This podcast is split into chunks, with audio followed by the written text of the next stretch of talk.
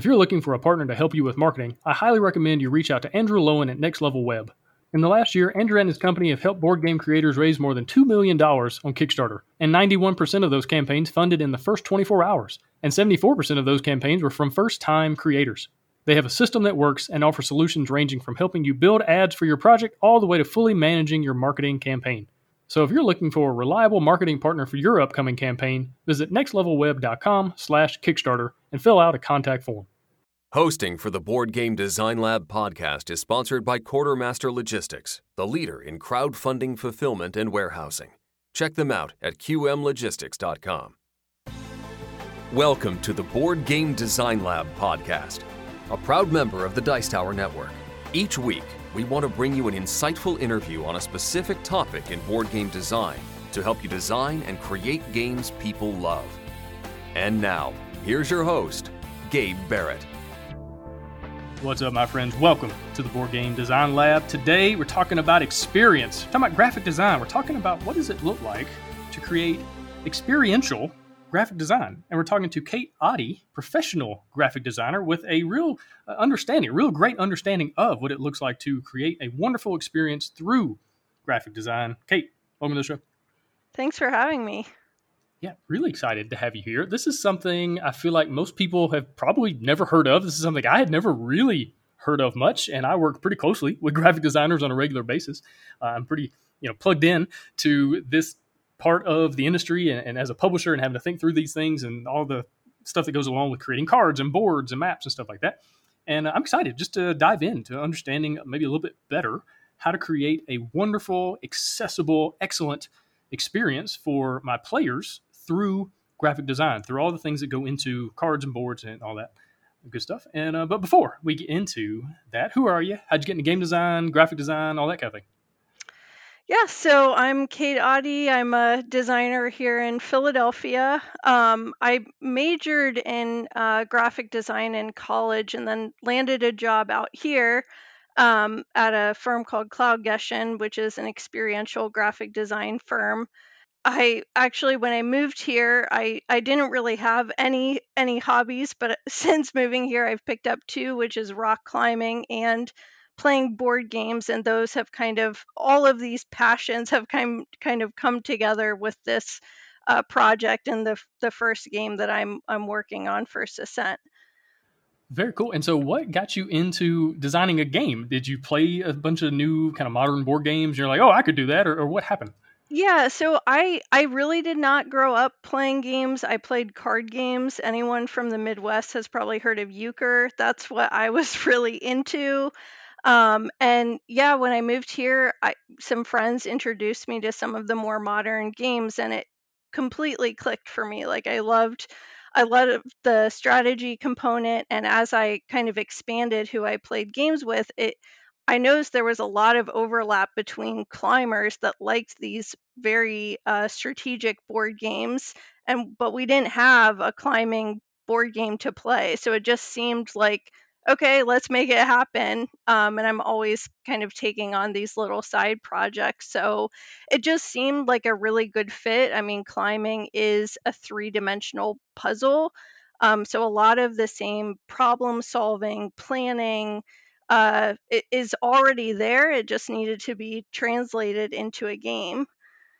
Very cool. Now you say little side project. I don't know if I would call this one a little side it's, project. it's definitely not. It's I kind of went into it not really knowing what it was going to be like, but I I definitely enjoy like immersive, bigger than you ever expected um, type projects. I I just I love things that I can be obsessed about. So this was this was really great for me to kind of fall into on a whim um, and you know i felt like people people were really responding to it um, like i said i was playing with a lot of climbers and they they were really encouraging um, so it was it was nice to have that support along the way awesome and you're one of those rare people one of those Ryan Laukat types that does the game design the graphic design the art the illustration you're, you're a one person show and uh, i'm just excited to, to talk through like how do you put a game together to create this really uh, accessible, really great experience, uh, specifically through thinking about the experience through uh, graphic design. And I, let's get started with a like a good working definition. What does it mean to to pursue experiential graphic design? Yeah, so I think a lot of people, when they think of uh, experience design, the first thing that might come to their head is user experience, which is designing for people to interact with digital spaces. But what I do is is basically the analog version of that. I design tools for interacting with physical spaces. So we kind of have three pillars that we work in. We have um, wayfinding. So if you imagine uh, our clients are hospitals or college campuses, and we look at how people move through those spaces, what problems are they facing, what's confusing, and then we'll design um, uh, digital apps. Um, we'll design signage, maps. We'll advise on policies like restructuring their parking, anything like that that has to do with wayfinding, we'll consult on. Uh, we also do branding for environments. So if you think of a company that just built a new building and they want it to feel like them, and they want their employees to know where the company has come from what who are their customers why are their customers important what are their values what's the personality of the company we make the space feel right for the people inside the building. And then we also do storytelling, um, which can be educational, like uh, if there's a trail that has a lot of history running through it, we'll do you know interpretive panels that explain you know this old mill was on the river in the 1800s or um, it could also be we've also worked on memorials um, anything that tells the story of the place as you're moving through it. Okay, so we're not just talking about reading materials or things that you would find in a brochure, or in our case, cards or boards, anything like anything like that. You're talking about literally anything that's in a physical space. Your firm or you personally can be working on the overall experience of how the person is, like you're saying, parking or walking in the front door into the lobby or running down a trail. That is so such, an interesting job. Now, is this a new thing? Is this kind of like a new approach to things? Because I feel like I've it's, never heard anybody talk about this kind of thing. It's very, very niche. I will say that it's um, we work very collaboratively with landscape architects, um, interior designers. We work with planners. Um, really all so we might be a little bit behind the scenes in some cases we definitely have projects where it's a success if no one notices the design necessarily and what i mean by that is if you don't notice that wow this hospital is really confusing and the only thing you experience is like i have an appointment at this place oh, I found it easily. All of this made sense. Every all the information I'm getting is consistent. Um, then we've done our job there. Um, and then there's other projects where you really want to call attention to the design because you want people to come over and learn something. Yeah, that's something I've talked to several graphic designers in the board game industry about. Is, great graphic design in a lot of ways just kind of fades into the background, and the less people notice it, the better. Uh, if they're noticing the graphic design, odds are it's because they're frustrated by it, or it's it's hard to understand, or it's hard to read, or that kind of thing. And so, has that been uh, your experience as far as the board game space? Is great graphic design just kind of fades into the background?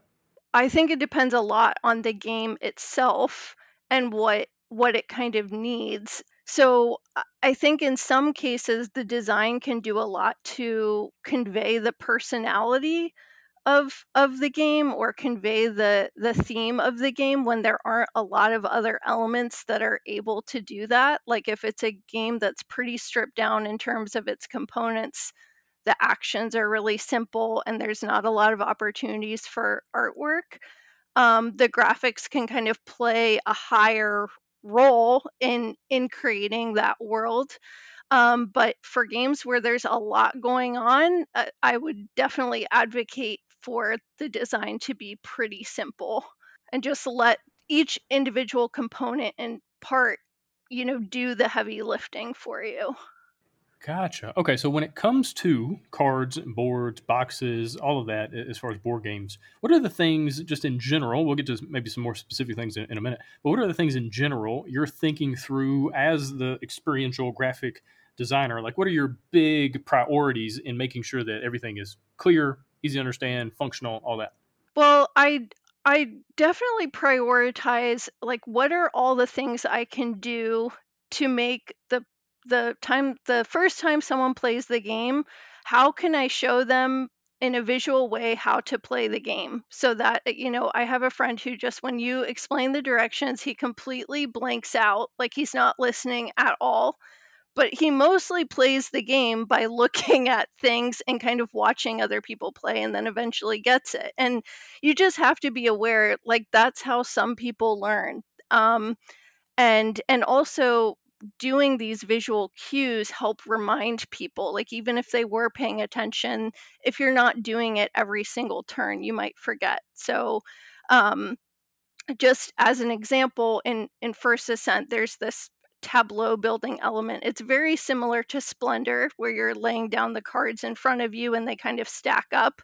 However when you get four of a kind something happens. You know you basically earn a token and that's a simple enough mechanic that it could have been really easy to just tell people you lay down once you get four of a kind in in each column you get this token. But to make it even easier for people to remember that they need four we have a little player mat that shows the outline of the cards it shows that you should be stacking them in a category and it gives a little place for anything that you accumulate throughout the game.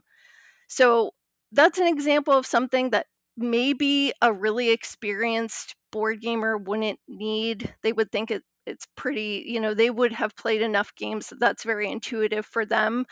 But it's helpful enough for people who are playing for the first time or haven't played in a while that it just makes it so much easier for them to understand what they need to be looking for um, as as they play the rest of the game.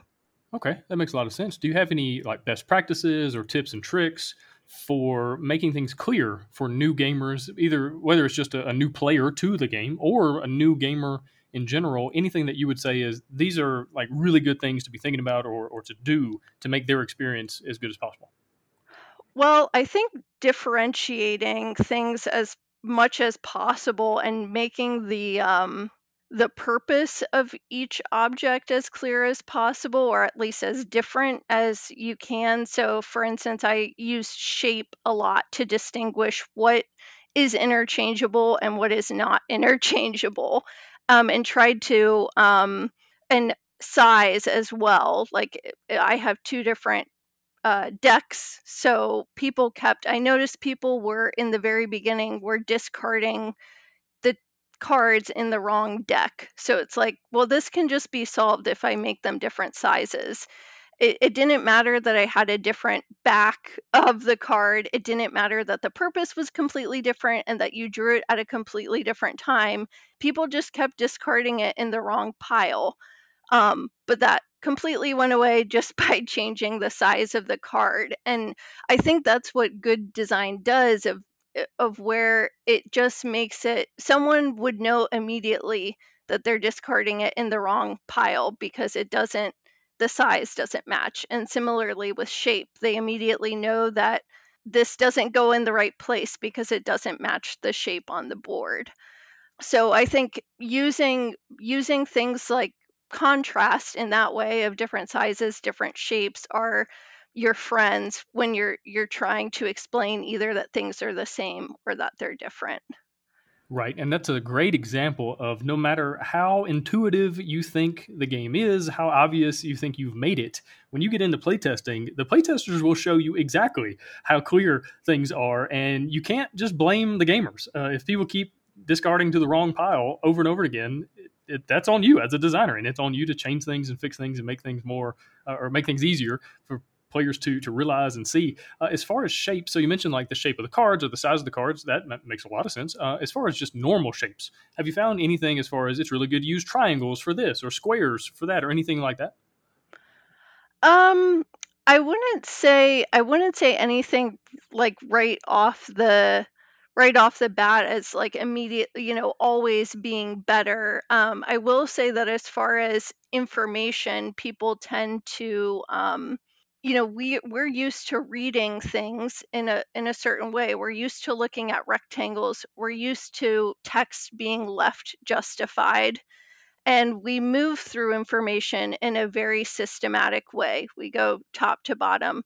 Um, so if you if you're putting text in even if the card is a rectangle but let's say your text is in a shape with a curve on it and people's people will have a harder time reading the text if it's if there's a lot of it and it's not left aligned. So if it were following a curve or um or if it were center justified and we're talking about a couple of paragraph or a couple of sentences um that's going to be harder for them to read which might not seem like a big deal but in the you know for oh it's you know just a card it'll take them a half second longer to read it.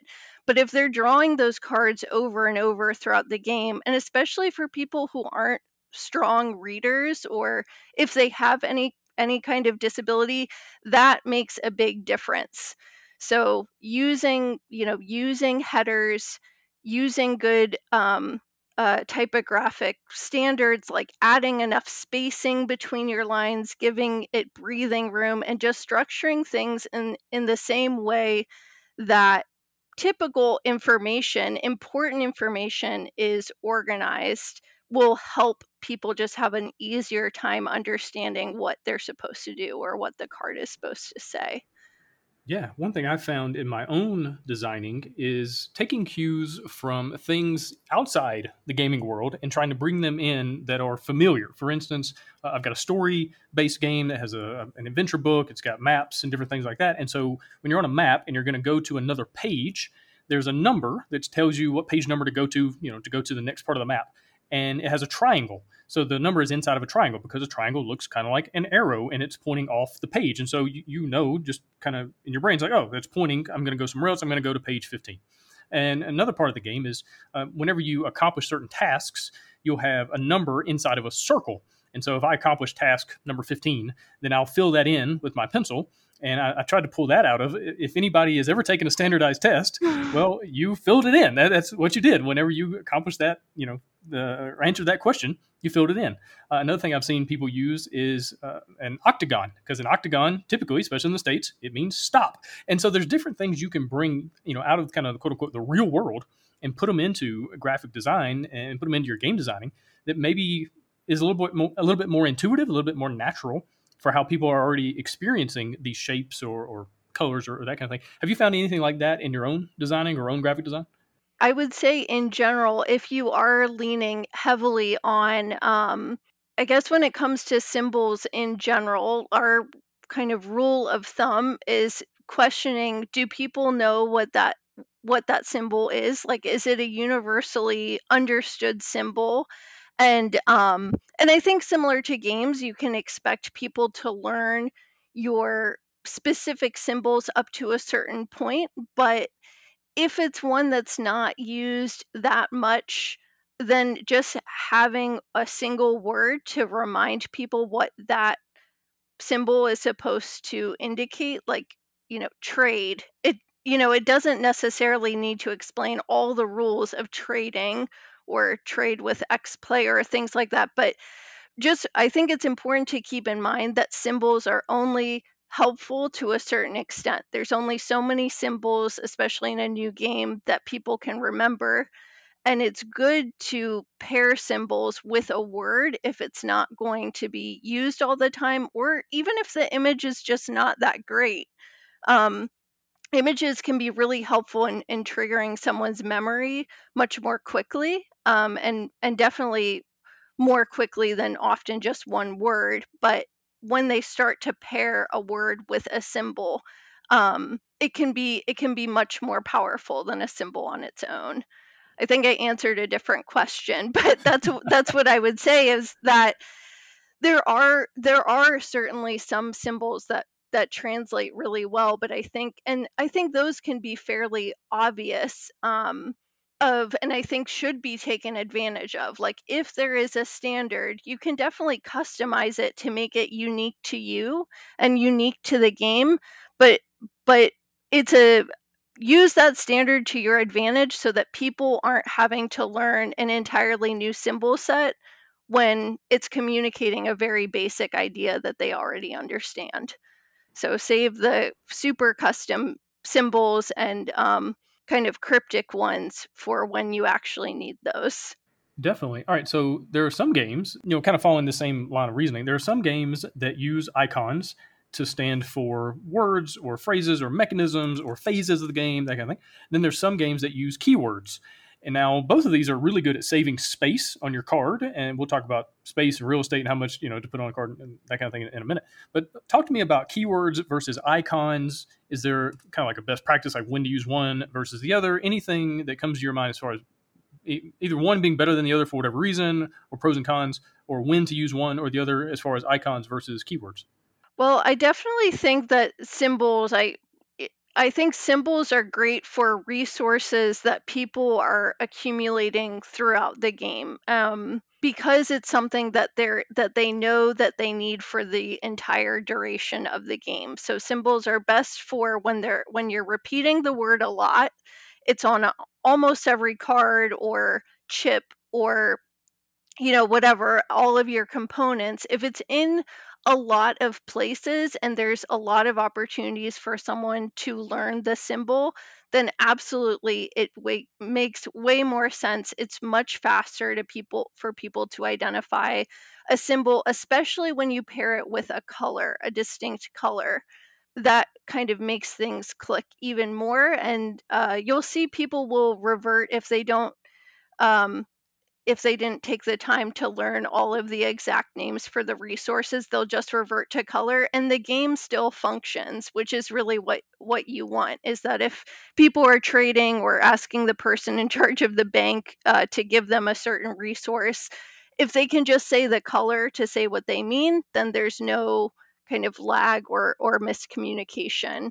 Um, whereas if they're a little bit harder to distinguish or if they're all the same color then you know there's just that like moment of hesitation um, which again like those little moments can really add up and kind of detract it takes people out of the game yeah, I've seen this happen quite a few times when playing like science fiction games, where someone or the designer has you they're using some kind of resource that is a little bit abnormal, or maybe it's a little bit hard to pronounce, or we're not even sure how to pronounce or whatever. And so someone will just say, "Yeah, hand me a green one," as opposed to saying whatever the resource is thematically in the game. And so I, I think that's something to definitely keep in mind.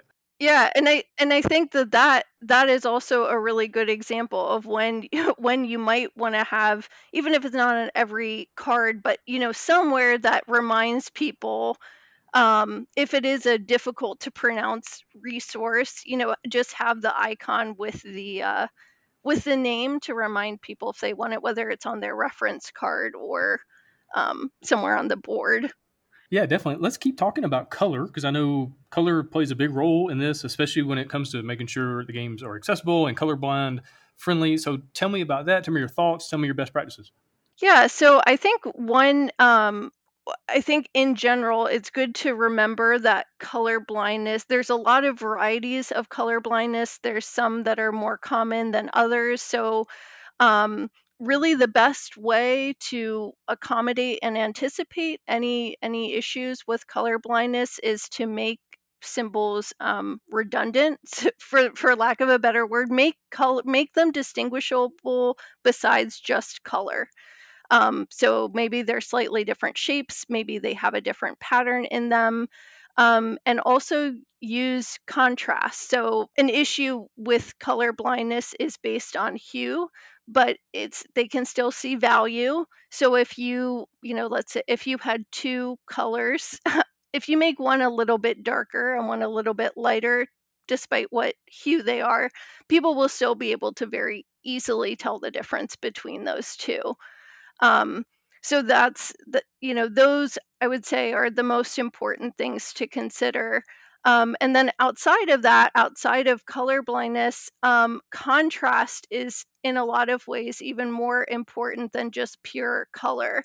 Um, contrast plays a role in looking at typography and just making things clear to read that's that's something that's especially important for people who have low vision if you have you know black type on a gray background that's so much harder for them to read than if you were to make something higher contrast and that doesn't mean that every card needs to be you know white with black type but if you are going to um, kind of push the envelope in how close their values are you'll have to compensate with a larger type size. So you know if you're really trying to get away with a small font make sure your contrast is just about as high as it can be and that'll you know help with the legibility Okay, that makes a lot of sense. Now let's keep talking about people who struggle with, with low vision. I feel like that's something that doesn't get talked about very often. Color blindness gets talked about a ton, but not uh, but not low vision.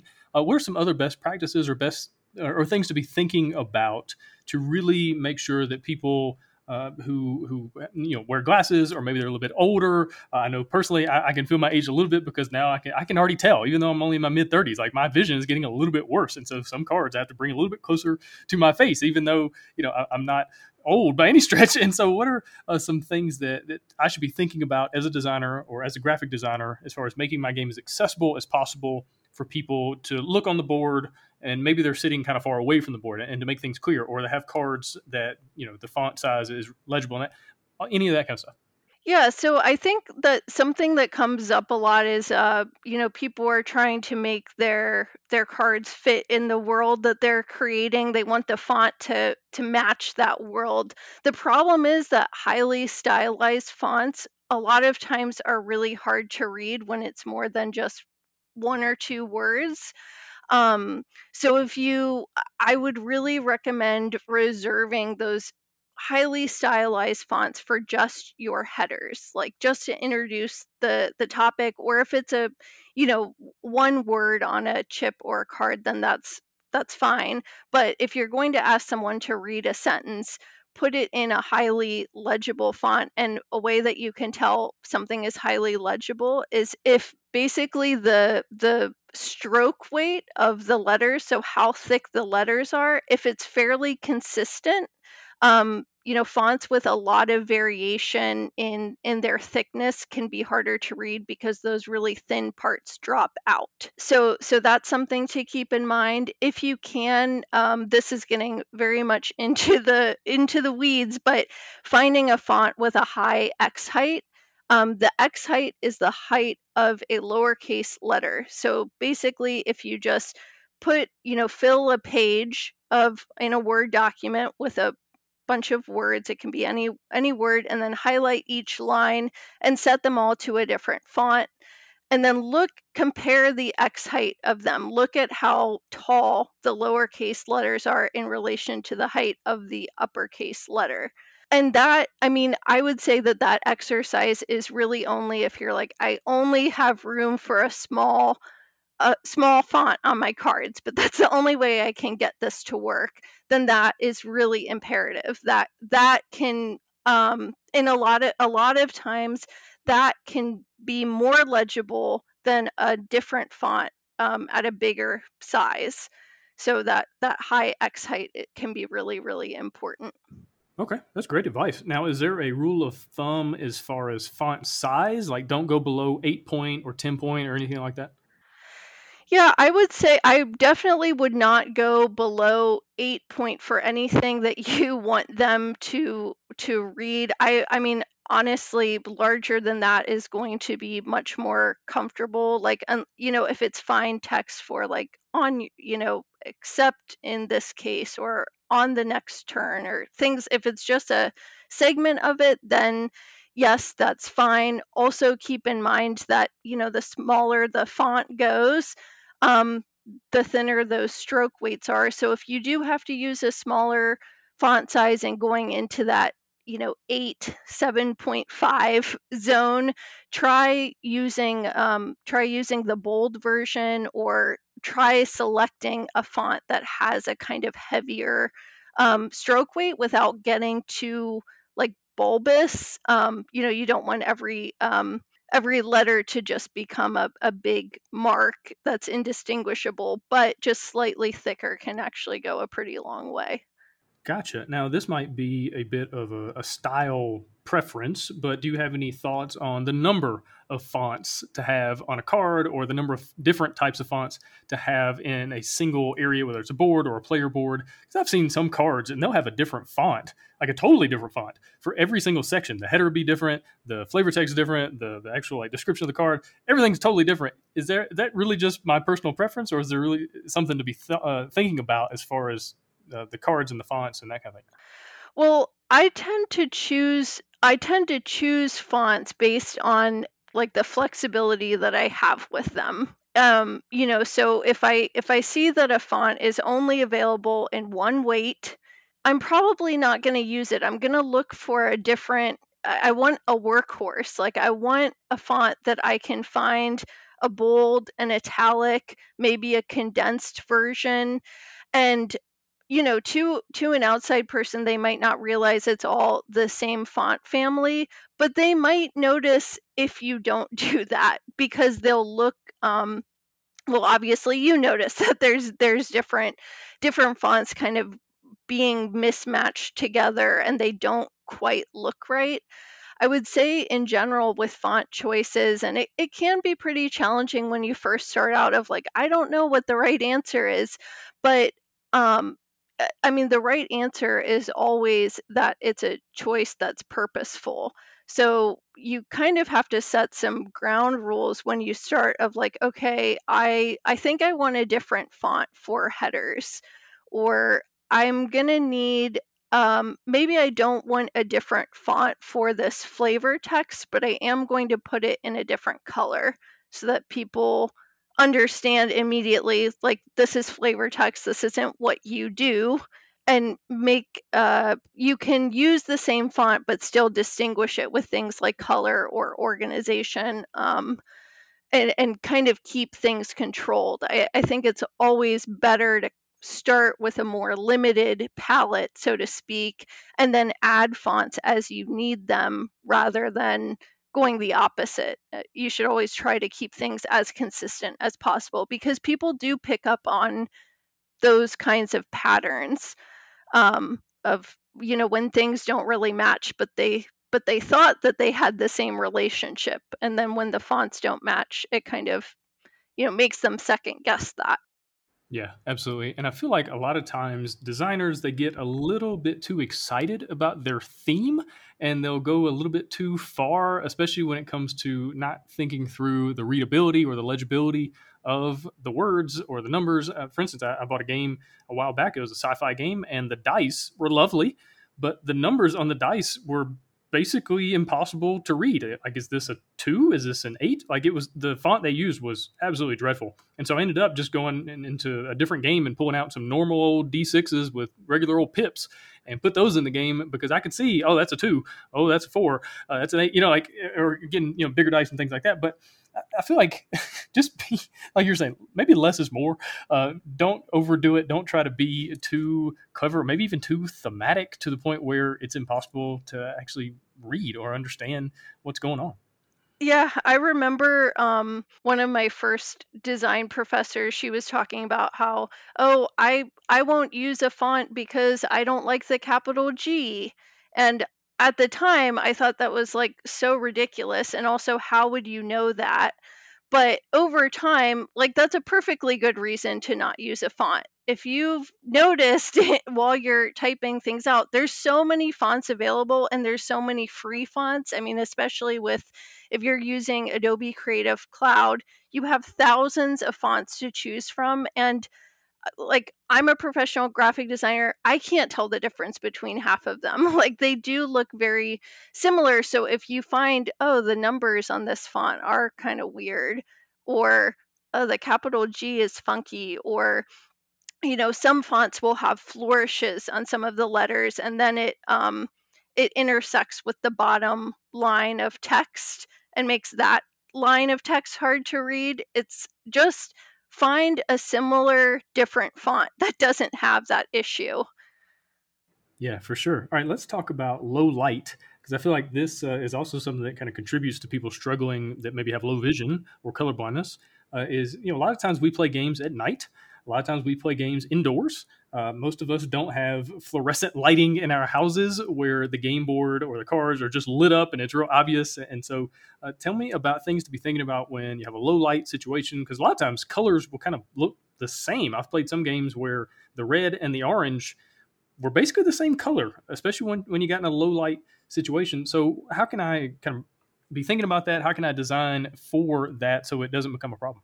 Yeah, well, I definitely think redundancy is is your friend when thinking about all these situations. So if things are color coded, um, being redundant with with what they mean when you have space to do that, um, and having like this dual um, dual feature, it can be easier when someone is scanning a uh, you know a board if they're looking for a certain like in first ascent it's kind of made up of these different types of tiles that have different colors but they all say the name of it doesn't say red green blue they're they're coded to something else but um, being redundant in that sense i think another thing to keep in mind is just the size and area that people are playing in. You know for example um, if people are mostly focused on just a board in front of them or a relatively small space in front of them, that's a lot easier for them to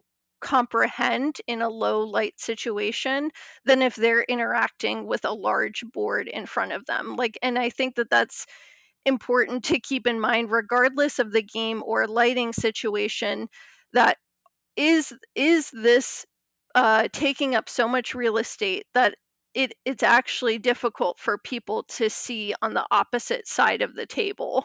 Um, and and to at least keep in mind like is there a way you know building in these natural breaks either through rounds or you know a, a, natural kind of stopping point that makes sense for someone to get up and look at that part of the board um, to see if they want to go there or things like that. But that's definitely, you know, if you can kind of limit how far people need to look, um, that can kind of help with those low light situations. Okay, makes a lot of sense. All right, let's talk about people who struggle with dyslexia. I am definitely one of those people, and I have played many games that were very frustrating. Uh, for instance, trying to read a rule book that has giant sections of nothing but capitalized letters. Like every every word, everything is total all caps, and that's annoying. And so, what are some hmm. things uh, we can be thinking about? What are some ways that we can uh, best uh, improve the experience for people who struggle maybe with reading in general or struggle with dyslexia, anything like that?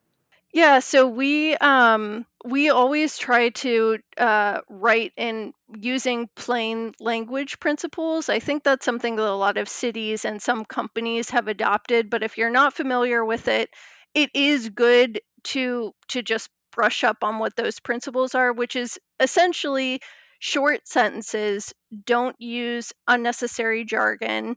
Um, outside of, you know, of course, you're going to have some jargon associated with your game, but if it's not specific to the game, don't use it. You know, use words that people use in everyday language.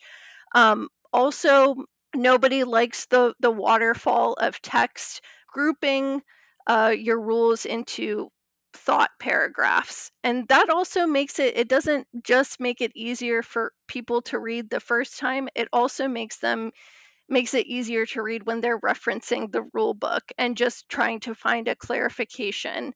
So, so breaking things out so that things aren't as long. Um, I would also say something that really helps with um, readability is shorter line lengths. So instead of having like 20 words, 25 words per line, being more in the about 10 words per line, um, you know, give or take a couple, it just helps legibility. And also, um, I bet most people could stand to have a little bit more space in between their lines of text. Um, it's doesn't quite need to be that the double space standard that that we learned in school that might be a little bit too much but oftentimes the default setting puts your text way too close together and it's intimidating to read it, it looks like one solid block and just by opening up the lines a little bit can really really help Yeah, absolutely. All right, talk to me about hierarchy and how it plays a role in experiential graphic design. So, yeah, so I think hierarchy, especially when it comes to board games, it kind of touches on on everything from what people are physically looking at to um, thinking about it in terms of their the arc of their turn or the arc of of the game. And basically the you know hierarchy is all about what is more important than the other thing. So um establishing that with your think think about that with your game. What is the most important thing for people to understand about this game? What it what are they going for? What are they trying to achieve? How does the game end? Like is there a visual marker of how the game ends and is that communicated in a really obvious way? Is what the action that they're doing for most of the game occupying a lot of real estate on the board. You know are things of an appropriate size relative to how important they are in the overall arc of the game? So thinking about like real estate on the board and how obvious it would be if someone were to walk up and just look at the components on the board are they kind of scaled appropriately to their value in the game? Or it, might not just be physical scale it could be quantity and just making it intuitive in that way. I think also hierarchy is very useful to think about whether your game has that from a teaching point of view and an editing point of view of what's the most important thing for someone to understand about playing the game. You know, they might not get these nuances, they might not get the strategy, but they can play this game if they understand XYZ. And what is the fastest way for me to communicate that so that they can at least get started? And then these other things get layered on uh, over time so so that kind of comes into play while you're explaining the game how you design the rule book how you design a player reference card you know what's what's at the very top of the card or what what is explained um, clearly um, on those cards. Um, and then of course as you find things drifting towards the bottom is not very important at all you can consider cutting them out completely as maybe these aren't aren't as important as I thought, and maybe they're not exactly adding as much as I thought they would. Okay, that makes a lot of sense. Now, when it comes to cards, do people naturally read top to bottom, left to right, or are there some things that you can do to draw their attention, to draw their eye in certain ways? And I guess the same thing applies to rule books. What do I need to be thinking about as far as the human eye and how it's just kind of naturally drawn to things? Our eyes are very good at picking up patterns. So if they see that a card always has some the exact same thing in the exact same place, we're going to learn to not read that. You know, so if you draw if you draw 5 cards and they all say the same thing on the card, they're going to stop reading that. So if they draw a 6th card that had something different in the top that was important, they might they might miss that. So it might just be good to to be aware that those cards might need to look a lot more different. If they truly are special cards, there might need to be some other design things going on with it, like maybe it's a completely different color palette.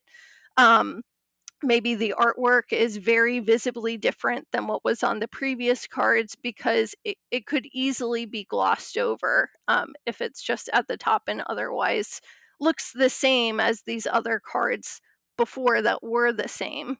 I think people also they they do just in terms of reading, most people scan. You know, a lot of people do not read every single word individually and carefully, and I think that that can be a big benefit of using symbols and structuring your cards with the same language on every card. Like, for instance, if it's always lose one of X and gain one of the other, always have lose before gain, or vice versa, always have the gain before lose, so that even if they're just scanning it, they have a much better chance of understanding what the card, they can anticipate what the card was going to say, um, even if they don't read it all that carefully. Yeah, and this is something to definitely keep in mind with your rule books. For example, a while back I had a game that I was basically testing the rule book. So I would hand somebody the box of all the components, the cards, and everything, and I'd hand them the rule book, and I would say, "Teach me how to play." Just trying to play test the rule book, and they would go through the setup. And what I noticed is that they would go one, two, three, five, six, seven. They would skip four. Like this happened several times in a row where people would skip over step number four, even though it's labeled, even though it's in numerical order. And so you think the human brain would go one, two, three, four, but no, because of the way things were laid out, they would they were basically skimming over and they were naturally skipping over four and going to five, and they were missing an entire step of the setup. And so I went back and added arrows, added some lines, and that seemed to help people kind of go, okay, line to line to line, you know, arrow to arrow to arrow, that kind of fix things. Any, do you have any other advice, or maybe that's not even good advice? I'm not sure. But tell me about arrows and how they can work. Uh, are they effective in your rulebooks and your setup, or are there better ways to make sure people go from step one, two, three, four, and, and see everything? Yeah, so I I mean I would say that the even though I I felt like I had such a good handle on on information design. The rule book has definitely been a challenge because you are kind of balancing these conventions of what people are used to um, versus the limitations of your page and what you can physically fit on a page and how to explain that in a thorough yet concise way. So I do think it's incredibly challenging. But I will say, um, sometimes it's worth sacrificing um, something that might not make the best sense in terms of of order like if you were if you were trying to um, group things in a way that just took someone through a turn or something like that, but it's a funny page break, like if it would end up causing a couple sentences to fall onto the next page, that might be reason to restructure the order of things a little bit and think about grouping things a little differently so that every every page kind of stands stands alone as much as possible. Um, I also would highly recommend people to work in spread format, like seeing two pages side by side so that you can reference things on the other page. Like if you don't have room for the diagram on that page, but you do have room on the other page, or in general, just grouping the same concepts. If it doesn't fit on one page, well, can you fit it on two pages and have those right next to each other?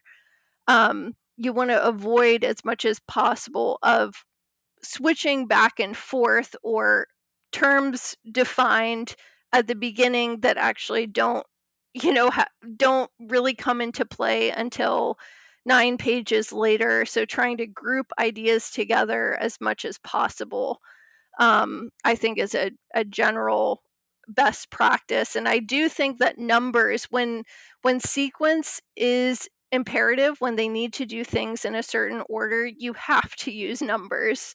Otherwise, you know, people will just think that they're principles or that they can be done in, in any order. So definitely use numbers, and numbers can also be beneficial when you need to show a diagram with a key. You know, you can kind of key up um, the the photo or the diagram with the actions that you're taking so that it's just really clear. Sometimes that's a little cleaner than using um, having a bunch of arrows and lines, which can look a little visually chaotic, um, you know, depending on how many of them there are. Then that can kind of clean things up and still stay very clear. Yeah, that makes a lot of sense. All right, let's switch gears a little bit. Let's talk about playtesting. While you're running a playtest, while you're observing, what are you looking for? What are you watching for? What are you taking notes about as far as making sure the graphic design is doing its job, that everything is understandable and clear? What are you looking for? What are you thinking about? Usually, when there's a problem, my first thought is okay, is this a mechanic issue or is this a communication issue? Like, was this something that isn't very well explained visually on on the board or on the card or or you know whatever and could this just be solved by changing the wording or making that turning that word into a symbol or vice versa, removing the symbol and just having the word? And, you know, since design comes a little more easily to me than totally rethinking a mechanic. I tried that first. And it's like, if you can't solve it by explaining it more clearly, then it's probably an issue with with the rule you know if if people still aren't getting it when you've done your very best you know i we um ran into this with just the the actions to do on your turn. It was like no matter how many player reference cards we gave people it just still wasn't making it still was not clicking. So um so yeah eventually just rethinking how that worked because it, it couldn't be communicated that easily. Um I think some some other things that I just try to think about during play testing is I think it's a real challenge and also keeping in mind that getting feedback is a skill. Like it's not something you're going to be really good at the first time you do it. And when I say good at, I mean not getting your feelings hurt. It can feel really bad and also it can be difficult to turn uh, hard feedback into a positive situation. So I think it, it can be helpful to go into it with the mindset of this is a brainstorming session. Like we are we are here to look at this, but we're mostly going to be thinking of ideas for how to make it better. And as long as you keep that mindset of like these people are on my team because they want this game to improve, it can be a lot easier to kind of put your ego to the side and separate yourself from the project and kind of join their side of the table try to understand where they're coming from and it and it's more of this collaborative effort rather than them versus you. Yeah absolutely. Now do you have any specific questions that you'll ask just to try to pull out information from the testers about graphic design or anything I think a lot of a lot of the questions that I asked were mostly focused on the the feeling of the game or how they felt at certain times of the game and trying to to understand from that point of view um, because it, it's a better way of me gauging like was this choice that i made successful? Like is this mechanic working in the way that i wanted it to based on how someone said that they felt when they played the game. So if someone said, Well, I felt like every time I rested, I wasn't playing the game. Okay, well, that's obviously something that I want to change. Um, and, you know, I don't want anyone to feel like they've just completely removed themselves from from the game um, and that and i think that asking those very specific like how did you feel when this happened? How did you know what did you think about this when that happened? Asking very specific questions can often um, help you get more useful answers than just like general what did you think? kind of kind of questions. Um, and i think definitely um, it can be difficult but i pretty much always ask if I got hard feedback or if someone commented on something that I don't agree with, I don't want to make the change.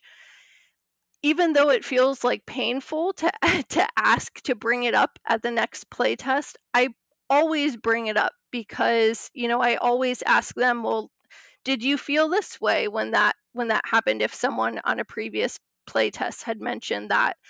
And just to see if other people are reaffirming and if it's and if it is something that's a common experience that i think even though i'm resistant to it that i think i should address. Um, and that can be hard but if if enough people say like no i didn't think that was overwhelming or no i didn't think that was unusual then it can help you feel more confident in moving past that that issue. Yeah that's excellent advice Okay, is there anything else that we need to highlight? Anything else that, that, kind of pops up in your mind as far as experiential graphic design and something you want to make sure people are aware of or know about? Well, I think that it's good, I would just say in general, um, to be aware of people's biases, but still find value in, in what they say. Um, and just to give an example, there was there was one one play test where like clearly one of the play testers just did not get the basics of the of the game. They just weren't really getting it. So on the one hand, it, it, can be easy to be like, well, why would I listen to him? Why would I take his advice? Like he wasn't even playing the game. I'm going to listen to the people who who did, you know, and and um, value their uh, value their input more. Or there might be someone who is very clearly trying to steer you to make a completely different game than what you were trying to create. But it's good to look past that and try to understand why. Like, okay, this person clearly didn't understand how to play the game. Why? now now I know the the problem that I need to fix and ask questions to help you understand why that happened. Um, so so regardless of what someone said or if um, if they're pushing you in a direction you don't want to go in, like try to see beyond uh, necessarily what what they're saying exactly and kind of go take a few steps outside of what they're saying to understand the why and then that's the problem that you need to focus on. Yeah absolutely. Okay this has been excellent. I feel like a lot of this boils down to intentionality there is no perfect answer necessarily for a lot of these things a lot of these things whether we're talking about vision challenges fonts like all this all this stuff. It really comes down to are you being intentional in your design work in your graphic design work? Are you reaching out to people that maybe struggle with dyslexia or color blindness or low vision or whatever it is and talking to them directly and saying hey do you understand this? Can you read this? Is that uh, is this accessible to you? Why or why not? And if it's not being intentional about trying to fix it. Now you might not be able to fix everything and you're not going to please everybody and that's just a, a fool's errand if you're trying to trying to do that. But at least be intentional about your font choices the the type uh, the font size like all these different kinds of things. And so, as, as far as closing thoughts, what would you tell people? What would what encouragement would you give them as far as being intentional, as far as putting all these ideas, all these concepts together for the graphic design? Well, I think I think it kind of starts at the beginning. I uh, you know, at the beginning of all of our projects, we we go through a kind of programming phase where we define the problems that we want to solve and what to does success look like? And we don't define the tools, like we don't know how we're going to solve the problem, but we do know what we want the solution to include.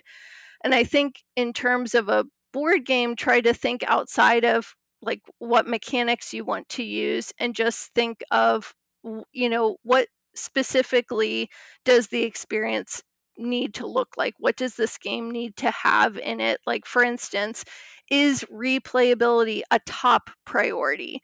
Or would you rather sacrifice that so that optimal player count, you know, a, a wide range of player count is is more important. So kind of think of your priorities for things like that and then also set some goals very theme specific or it might be mechanic specific if you start with that of what what is the most important thing for me to not lose sight of as I go through the game and that can I just found it incredibly helpful to keep going back to those when I wasn't sure what the right next step was. Um, you know, I could keep going back to does this align with the overall vision of this game? Like, you know, if I said that I wanted it to be accessible to climbers and people that play a lot of board games is this skewing too far in either direction um, to have that still be true?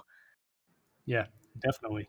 Well hey you got a game up on kickstarter right now. Give me the two minute elevator pitch for that one. Yeah so um, first ascent is a rock climbing themed strategic board game it's for two to five players um, and basically, everyone is assuming the role of a different climber and they're trying to climb the best route up the mountain and become the most skilled climber. Um, so they're um, you're basically planning your route based on certain objectives. You're acquiring resources that allow you to climb, and as you climb, you start to build skills. You can get extra points for um, using good technique, and inevitably there there are things that arise events that come up every time you climb that pose you with uh, a situation and then you are managing resources affecting other players or manipulating the board to resolve the situation. Awesome. Well, Kate, really appreciate your time. Really appreciate you coming on the show. Good luck with First Ascent on Kickstarter and everything else you got going on right now. Thank you very much. Thanks for listening. Hosting for the Board Game Design Lab podcast is sponsored by Quartermaster Logistics, the leader in crowdfunding fulfillment and warehousing. Check them out at qmlogistics.com and find all sorts of game design resources, bonus material, and chances to win free games at boardgamedesignlab.com. And until next time, keep designing, keep playtesting, and keep creating great games. Did I mention keep playtesting?